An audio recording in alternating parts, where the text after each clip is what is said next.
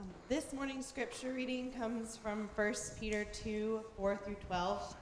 Uh, you can follow along in your own Bibles or up on the screen behind me. Hear the word of the Lord. As you come to him, a living stone, rejected by men, but in the sight of God, chosen and precious, you yourselves, like living stones, are being built up as a spiritual house, to be a holy priesthood to offer spiritual sacrifices acceptable to God through Jesus Christ. For it stands in Scripture Behold, I am laying in Zion a stone, a cornerstone chosen and precious, and whoever believes in him will not be put to shame.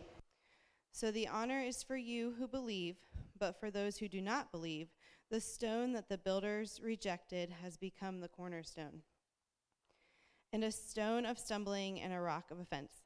They stumble because they disobey the word as they were destined to do.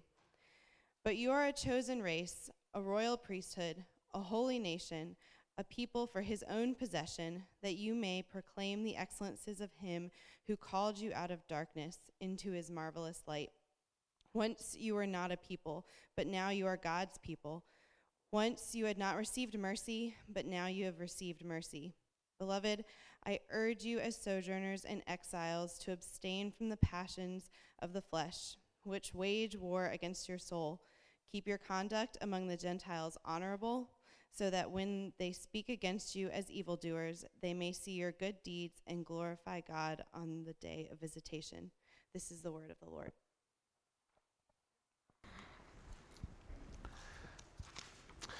We're continuing in our series in the book of First Peter. And we saw in the last two weeks that we're called elect exiles. And this identity is what allows us to go through persecution, difficulties, suffering, and come out as pure gold. We then saw that we're called to be holy as God is holy. And that holiness is given as a gift of grace bestowed upon us by Jesus Christ, and that we're called to live in that reality as our identity. In the passage of scripture today, we've read that we see Peter has just been talking about how Christ is the capstone. He's the foundation of the house of God. The world did not receive him, they stumbled over him. He came like a servant when they were expecting a king, he came to suffer when they were expecting a conqueror. As the Jews rejected him at his coming, so has the rest of the unbelieving world rejected and stumbled over him ever since. Now, there is so much more in that passage of the capstone and stumbling block that we could dive into. It could take many series of sermons in. But what I want to focus on is this one verse today. Verse 9. But you are a chosen race, a royal priesthood, a holy nation, a people for his own possession. I love that. That is so powerful. I was born in Philadelphia, Pennsylvania. That's where I was born. My parents immigrated from Korea right before I was born, so I was born in Philly. And while I was in Philly, I um, kind of had race and identity issues. Not just kind of, I, I, think my whole life I've struggled with this. You know, in Philadelphia, I was born, I was young, so I didn't really know much about kind of race and identity and being a minority. I didn't know what that was like. But I moved to Atlanta when I was a kid. And in Atlanta, I think for the first time, I was kind of struck with I'm not around my family.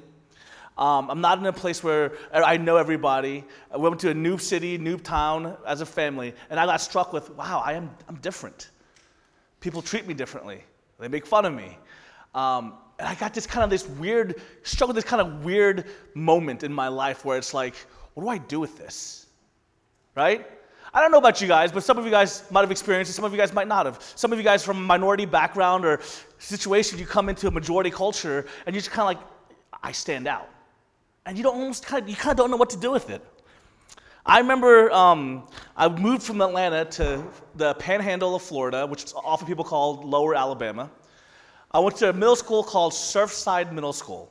That was its actual name, Surfside Middle School. I was one of like five minorities in the whole school and it was like my, my sister was like one of, you know, so it was like one of five. And I remember kind of being in there, and I remember at that moment, I kind of resolved in my heart. It's gonna sound weird, but I'm gonna say it anyway. I kind of resolved in my heart that at that moment, I'm no longer gonna be Asian, I will be white. It's weird to say that, I know, but it's like, I didn't like write in my journal today, Dear Journal, I am now white. It wasn't like this proclamation or this, this statement that I made out loud to anybody else. But it was more this kind of idea of like, I started being ashamed of kind of all things Asian, right? It was like, I don't want people to come to my house and smell kimchi. You know what I'm saying? Like, I didn't want people to look at my lunch. Uh, it's almost a common thing. I, Gina had this experience. Most, most Asian Americans I talk to have this experience of like showing up at school with your lunchbox packed and having like kimbap or having like this like Asian food and people being like, ew, what is that? And I wasn't bold enough at the time. I wish if, if I ever happened to Josiah, Josiah would be like, it's my food, man. Yeah. but me, I was like, I don't know. And I went home and I was like, never ever pack lunch again for me. I gotta have a sandwich or something. And then I told my dad, never again pack lunch. But if we ever had a field trip and we had to pack a lunch, my dad would take me to the gas station before school and just say, get whatever you want. And so I remember getting like, okay. I thought that was awesome. I was like, oh, sweet. But it was, it was I, I was ashamed. And I wanted to hide who I was. As an Asian American kid growing up, I was like, what, what, I, I, and maybe that's where it started this whole idea of like, I never want to marry an Asian woman. Because most of you guys have heard the, my story, our story. I was resolved in my heart that I will never marry an Asian woman. And I say that because at the time, it was one of these ideas where it said, well, that's what everybody expects. You know, I remember being in high school and everybody's like, I met an Asian girl today. I was like, okay. They're like, you should marry her. I was like, okay. Well meaning people, but what they didn't know what they were speaking subtly was that you can only marry an Asian woman, or you're not good enough to marry a white person. And these ideas were, were, were kind of being still. So I was always kind of kind of figuring out, wrestling with this idea of, of who I am and trying to figure out this contradiction because I can try to act like I'm not, but the world wouldn't let me forget, right? Plus, you know, I love my Asian food. You know, I was like, man, what am I doing with this? This is delicious. I want to eat this. But why do I try to hide? And honestly, I use the food as an example, but there's so much of my identity that's wrapped around this idea of, of who am I and culturally, ethnically, racially, what am I? I remember going off to college, and I was one of those guys that never joined uh, one of those Asian associations, Asian students, never went to a Korean church. Um, I was one of those guys that was, was like, ah, I'm not gonna hang out with any of those Asian people. I remember in seminary, one of my white, a lot of my white friends actually were working at Korean churches. And they'd ask me to come speak at one of their events, a Disciple Now type thing, Grow for It, whatever weekend. And I would go and I'd, and I'd speak at the event, and all the Korean moms and dads were there. And they'd look at me like, wait a minute, why are you not working here? You're the Korean guy, and you're speaking to the kids, but why? I'm so confused right now. And I remember when I first wanted to go into the ministry, I told my parents, I told certain people that I wanted to go into the ministry. This is my desire. I don't think I can do anything else. I just have to be, I want to go into the ministry. And my parents, first thing they said to me was, You better be, get better at Korean. I was like, What? Your Korean needs to get better. And I said, I said, Why does my Korean need to get better? And he said, Because the only job you'll ever get is working at a Korean church. Because there's no way a white church will let you be their pastor.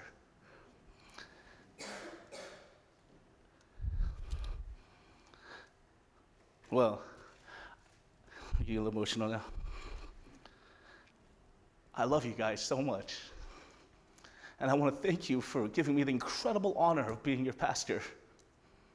Um, you've so helped me find out who I am and my identity. You see, who I am and who we are is we are a chosen race together a brand new race. It doesn't negate my background, my appearance, or my culture. I am who I am. But rather, it embraces it all. It calls us in and gives us fuller identity. We are a chosen race together. Isn't that beautiful? I mean, honestly, I'm just overwhelmed thinking about it. I have this incredible privilege of being together with all of you, saying we're from all different backgrounds, different races, different ethnicities, and God doesn't negate that. He says, Yes, that's beautiful. I made it that way. That's glorious. But together now, we are a new race, a fuller identity, a chosen race. This is a corporate identity. He's talking about the church, the true Israel, but the implication is very individual. This race is not racial. The chosen race is new people from all peoples, all colors, all cultures, who are now aliens and strangers among the world. What gives us our identity is not our color or our culture, but our chosenness. Christians are not the white race, the black race, the Asian race, or any other thing, but instead, we are the chosen ones. And from all groups, we have been chosen one at a time, not on the basis of any group.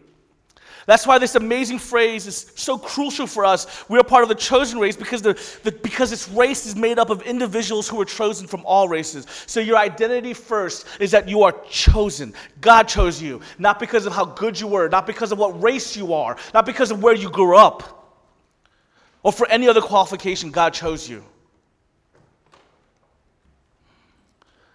I don't know why. Nothing in me that was worthy, nothing in you that was worthy nothing unto us that had value. You didn't earn it. There was no merit involved in it. There was no condition that you met to get it, but it happened before you were born. It says, even as he chose us in him before the foundation of the world, that we should be holy and blameless before him. In love, he predestined us for adoption to himself as sons through Jesus Christ, according to the purpose of his will, to the praise of his glorious grace, with which he has blessed us in the beloved. That's who you are. You're a chosen race. Do you hear that? In a world and in a culture often where race is the defining factor of our lives and our circumstances. Do you hear that? In a, in a place, and a time, Sunday morning in the South, where we show over and over again in other places, in other places, that the most defining factor is race and color. Right? Don't we see that in Sunday mornings? Was it Martin Luther King who said the most segregated place and time is Sunday morning in America, right? Do we see here that we are a chosen race, that our identity is not found in the color of our skin? And it's not, and I, I hate to say anything against Martin Luther, but it's not found in the content of our character either. That our identity is found in the fact that we have been chosen by God. Do you hear that? Nothing you did to earn it. There's also nothing you can do to lose it. That's who you are. And maybe you were like me. Maybe you're trying to figure out who you are. Maybe you're trying to figure out your identity, whether it's because of your race and the way you grew up, maybe because of minority culture, maybe because of your language, maybe because of your cultural background. Maybe you're trying to figure out who you are because you don't know what job you have or what future has in store for you. Maybe you're trying to figure out who you are because you don't know uh, your parents have never given you the worth or, or the feelings of being worthy or loved. I don't know the reason, but let me tell you right now this is what Scripture says you are chosen by God, you are a new chosen race and all the background, all the backdrop that you have, all the stuff that's who you are, that's accepted and loved and brought into it, so it gives you a fuller identity but also gives you incredible purpose. Isaiah 19, 24, 25 says, In that day, Israel would be the third with Egypt and Assyria, a blessing in the midst of the earth, whom the Lord of hosts has blessed, saying, Blessed be Egypt, my people, and Assyria, the work of my hands, and Israel, my inheritance. I'm going to read that again. In that day, Israel will be the third with Egypt and Assyria a blessing in the midst of the earth, whom the Lord of hosts has blessed, saying, Blessed be Egypt, my people, and Assyria, the work of my hands, and Israel, my inheritance. Guys, you have to really know the Old Testament to get this. But if you do, what you're reading here is you're talking about Egypt and Assyria being blessed together, combined together with Israel. Now, if you know the Old Testament, that is crazy talk, right? These are the enemies of God. These are the peoples, the cultures, the races that are separate. These are the people that says, no, no, no, you have nothing to do with Israel. They are the evil ones. These are the enemies. But what it's saying here is blessed together, the three of them. He's calling Egypt best, the Assyria the work of his hands. Guys, do you hear this? Even in the Old Testament, what God was pointing to is that his chosen race is going to go forth and bring forth the works of Egypt and of Assyria together into a whole new chosen race. Guys, as people of the chosen race, if our identity is found in that, isn't that the hope our world needs right now? When people try to draw lines and divisions, can we first say our identity is found in the fact that we are a chosen race, where the Egyptian and the Assyrian come together with Israel? Does that make sense? So, first, we are a chosen race. Second, we are a royal priesthood. A royal priesthood. Now, first, that first statement should strike you a little strange because royal and priesthood should not go together, right? This is an audience that Peter is writing to that's primarily Jewish. And this would have stuck out to them even more so than it sticks out to you. Honestly, when I first read it, that just sounds cool. I'm like, oh, royal priesthood. I like the sound of that. Didn't really jump out at me. I didn't catch it at first. but it should jump out at you because in the Old Testament, the monarchy and the priesthood were strictly separated. Priests came from the lineage of Aaron, from the tribe of Levi, and only they could approach God at his temple. They could offer sacrifices. The rest of the Jews could not. In addition, the king was special in Israel because he was anointed with oil by the priest. So the king and the, monarchy was separate from the priesthood. This means the king was equipped and empowered by God to do the task of ruling Israel and fighting the battles of the Lord. We see Holy Spirit come upon the king to win battles. Similarly, the priest was anointed, but therefore empowered by the Holy Spirit to minister to God and the people. But again, these were separate and separate privileges. The privilege of being royal priesthood would have stood out to the original audience. How do these two lines come together? The only way possible is because of Jesus. There's no longer a priest who must come from a specific tribal line. The writer of Hebrews in Hebrews 7:17 says that in the new covenant, Christ our high priest comes from the order of Melchizedek, who by the way, just so you are aware, I wanted to name my first son after. I tried so hard. So one day still I'm fighting for this, Melchizedek. Cuz what Melchizedek means it means king priest of peace. How cool is that? A king and a priest. I love it. But it says our high priest comes from the order of Melchizedek, who was the former king and priest of Salem, which means peace, whom Abraham paid tithes to. This is was prophesied about the Messiah coming, that he would be a priest according to the order of Melchizedek. In other words, he will not only be a priest, but he will also be our king. Christians are called royal priests because they represent the fact that we are united with Christ. Get this, we are not priests because of our lineage. We are not priests because of our line, because we're from the line of Levi. But we are called royal priests because of our connection to Jesus. Do you see that? Do you see the difference? In Romans 8:17, we're called co-heirs with Christ. It means we'll reign with him eternally. Here on earth, our role is to draw men unto himself and to lead people in the worship of him as priests. Guys, what Peter is saying when he calls us a royal priesthood, he's literally not only saying that we're priests as a calling, our vocation, our job, but he's also saying that the only reason you're able to identify, only reason you're able to have this title, this incredible separate title that was only given for one tribe, and even then a specific person from each tribe, a very exclusive title. That the only reason you're given that title is because of the work of Jesus. Guys, we say here at Waypoint Church that every member is a missionary. Don't we say that? Because we believe, I've seen over and over again in the churches growing up, I've seen over and over again, there seems to be a hierarchy of Christians, right? In churches. You've, you guys you nod your head. You guys have to see. Have you seen that, right? You'd be like, the really holy Christians are like missionaries and like pastors and then like Sunday school teachers and then what, you know, what, there's kind of like a hierarchy. You know what I'm saying? The ones who are really holy. And we believe here at Waypoint Church there is no hierarchy. That every single member is a Christian. And that's what Peter is saying here. There is no hierarchy. I don't care if you're from the tribe of Levi or the tribe of Benjamin, I don't care. It's who you are in Christ that makes you a royal priest.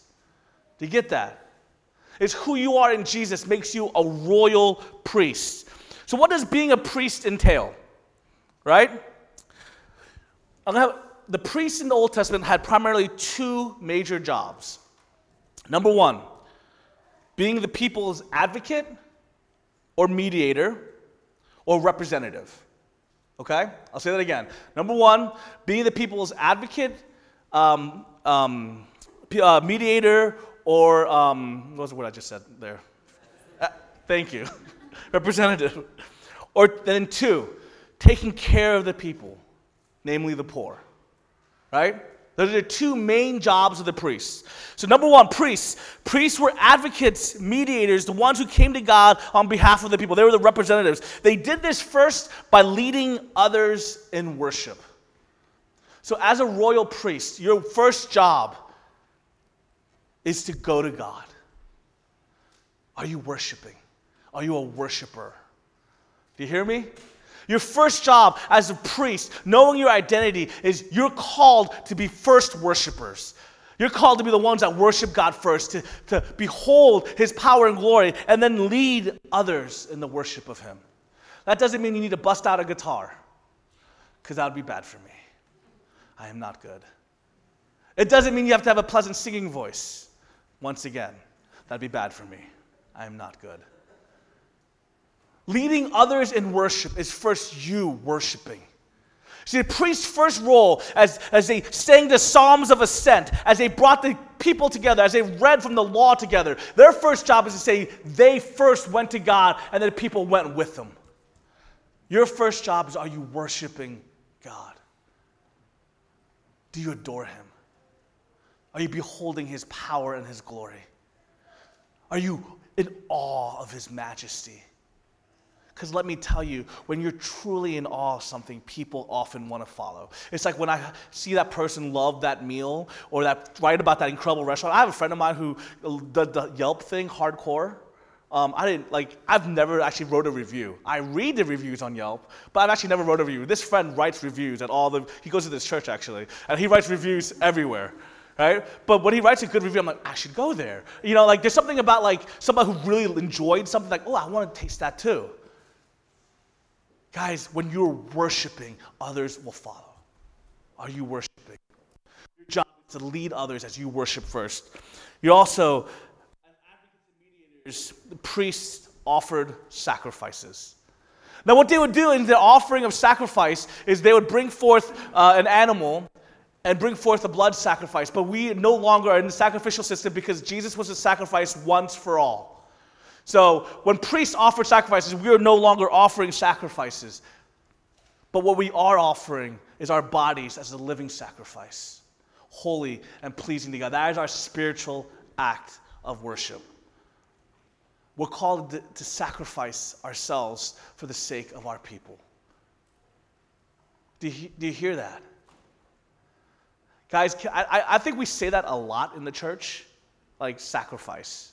You know, because it's a very common term, Jesus, sacrifice, sacrifice is a very common theme, but we often stop and not really think about what it means to offer your bodies, yourselves, as a living sacrifice, holy and pleasing to God. When a priest became a priest, that was what ruled their identity, right?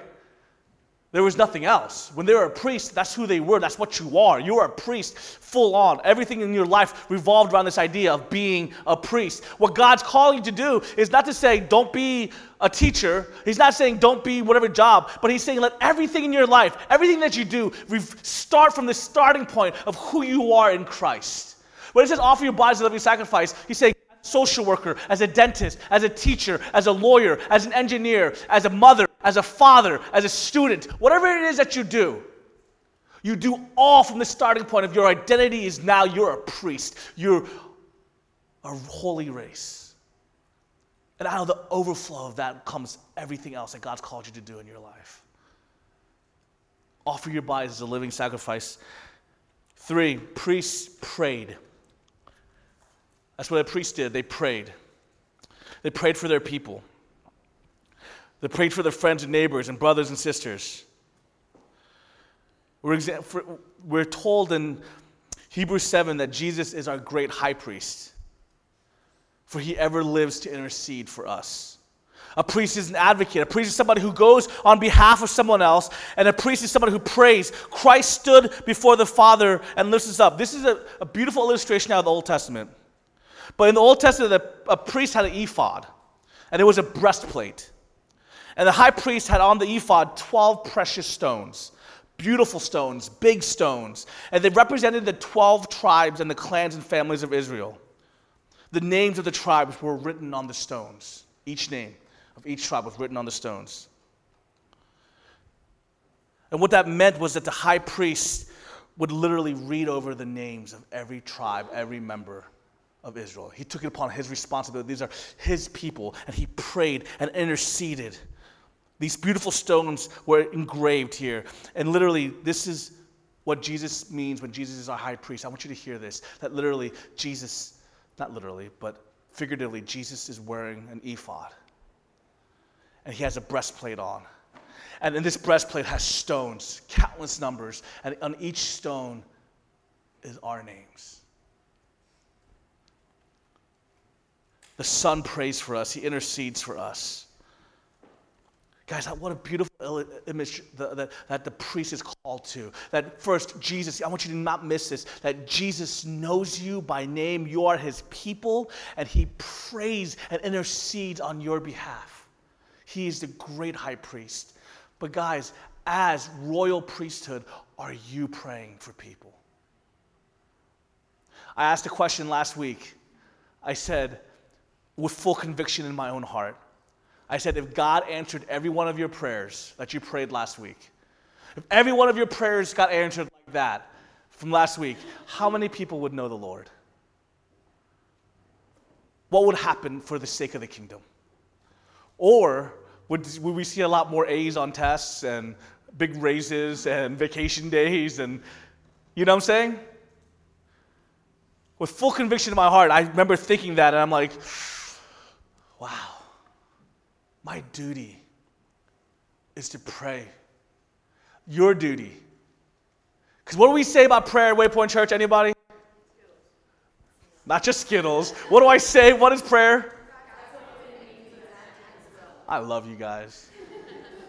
Prayer is God's appointed means of enacting His will. Guys, are we praying? Are we taking the example of Jesus Christ, our high priest, who intercedes before us? Or we see the example of every one of us by name. He knows us by name. That we're written on his heart, literally on his heart, and he prays for us. Are we praying for people? Do we want to see his will enacted on earth as it is in heaven? Man, if, may we rise up as a praying people, praying for the ones, praying for the lost, praying for our neighbors, praying for our coworkers, praying for our family.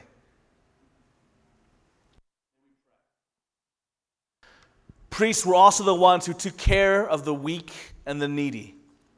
They constantly reminded, but they did this in two ways. One, they constantly reminded people of justice and the need to help. The priest's role was the one to say, hey guys, here's the law. Remember it. What does it say about taking care of the poor, the widowed, and the orphaned?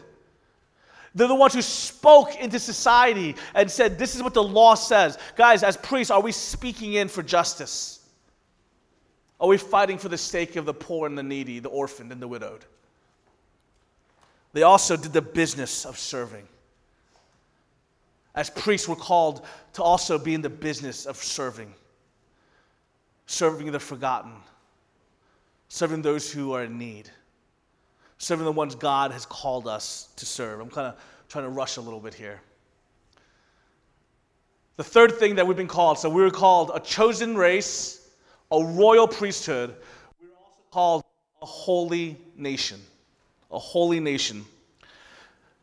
This is terminology used of Israel. In Exodus 19:6, they were called a holy nation. They were set apart by God for good works, to serve Him and to worship Him. In the same way, we are chosen, we are set apart for good works. This separates us from the world. Ephesians 2:10 says this. For we are God's workmanship, created in Christ Jesus to do the good works which God prepared in advance for us to do. In Isaiah, the nation was called to be a light to the nations, to open the eyes of the blind. Guys, I don't want you to miss this. From the very beginning, the nation of Israel was called to be a holy nation set apart for God, his treasured possession. The nation was to spread the kingdom of God and be a blessing to the nations. That was the role of this holy nation. And that is the very title that Peter gives us as well. He says, You're a holy nation, right? This is who you are. You're an entity. When I think of nation, I think of there's race and there's ethnicity, but there's also nations, kind of more subdivided. A nation is a sovereign state. A nation is a group of people organized under one common governance system, right? A sovereign state. And a nation has a purpose. This nation has a purpose was to advance the kingdom of God and be a blessing to the nations. Guys, Jesus echoed this exact same statement when he gave the Great Commission. When he says, Go therefore and make disciples. He's literally telling you, as a nation, as a holy race, as a royal priesthood, he's literally saying, go and advance the cause of the nation. Another word for nation could be kingdom, right? Yes? We're a holy kingdom. And God's called us, Peter's calling us, this is your identity. Go and be a holy kingdom, expanding the cause. The Israelites were made and brought together to be a set apart nation for the purposes of advancing the kingdom of God, where God's very rule and reign exists. And in the Great Commission, that's what Jesus is saying further. He's saying, Go and make disciples. In other words, make more image bearers. In other words, advance the kingdom. That's your job. That's our job. We have marching orders. We're literally, we're a nation together, brought together, a sovereign state that's like a, that's brought together to say, go and expand the kingdom of God. Not by conquering through force of arms, with gun and might, but conquering the way Jesus did by laying himself down to die. By sacrifice, by love and humility, we conquer because we make other image bearers of Jesus. Lastly, we're called a people for his own possession. Now, this is actually a shame. This is actually a pretty lousy translation. I mean, it's, it's an accurate translation in regards to like accurate to the words that were used, but doesn't kind of convey the depth of this. The King James Version actually said you're called a peculiar people, which is really not good at all. It literally means, translates God's own people, God's special possession the way I liken it, this is, shows the nerd in me. I think it, it's like Gollum saying, My precious. I know. That's what I thought of. Gina and I would sometimes talk about, like, what if our house was burning down? What if there was a fire in our house? Right? And what would we save? What's, what's that thing that you're gonna go and just, you have to go get us irreplaceable? You know, like insurance won't cover, and I just gotta go get that thing. And I was thinking about it. I couldn't think of anything really. You know, Gina was like, I don't know, guitar or pictures, right? Um, hard drives with all the pictures that we have because we haven't updated all to the cloud yet. So uh, we, we, we, I was just thinking about what is that thing? What is that possession that you have that you're like, man, the place is burning down, and there's just I can I couldn't think of anything. And obviously, my first gut is, well, if my house is burning down, I am like flying upstairs or I'm grabbing my son because there's nothing else I can think of. Nothing else matters.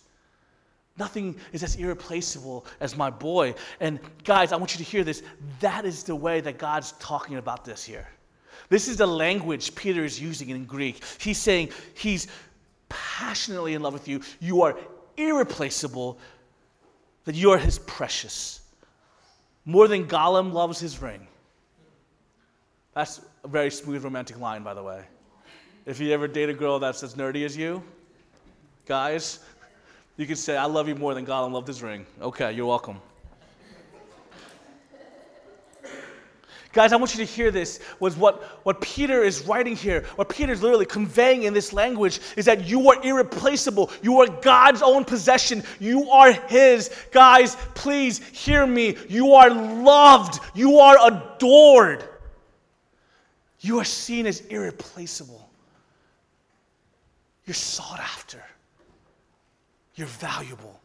Guys, there's so many of you who often will sit and wonder how, what value you have or your worth is found in so often fleeting things. It's so often found in whether you feel like you look good or whether you feel like you have enough money or you have a job or you're accomplishing enough. Guys, let me tell you that your worth should be found that the God of the universe, creator of everything, looks at you and says, You are so precious to me. You are mine. I paid the highest price for you. I'm never letting you go. I adore you. Who you are, oh, you're my most valuable possession. I gave everything for you. That's who you are. Remember, Peter is writing to people going through suffering and persecution, and they're about to go through so much more. And Peter is saying to them, Remember who you are. You belong now because you're part of a chosen race. You belong. You have purpose now because you're a royal priesthood through Jesus. That means you are called to lead others to worship. You're called to pray for others. You're called to care for the poor, care for the needy. You're a holy nation. You're on mission. You're, sharing the gospel to the ends of the earth. You're going to spread the kingdom to the ends of the earth. And you're adored. You're so loved. I would never let go, is what God is saying. You're, I've grabbed the hold of you. You are my prized possession. This is who you are. Do you believe that? Let's pray.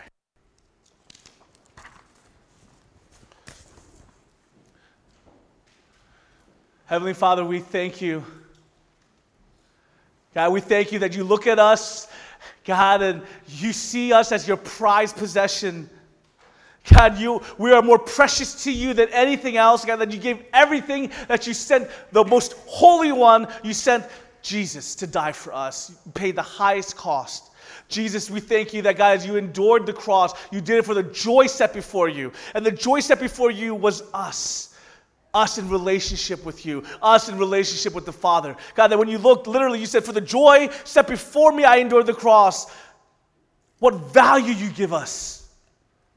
God, we're called beautiful and beloved by you. Thank you. God, our worth is found in you. So when we face suffering, when we face persecution, may we know who we are. In Jesus' name.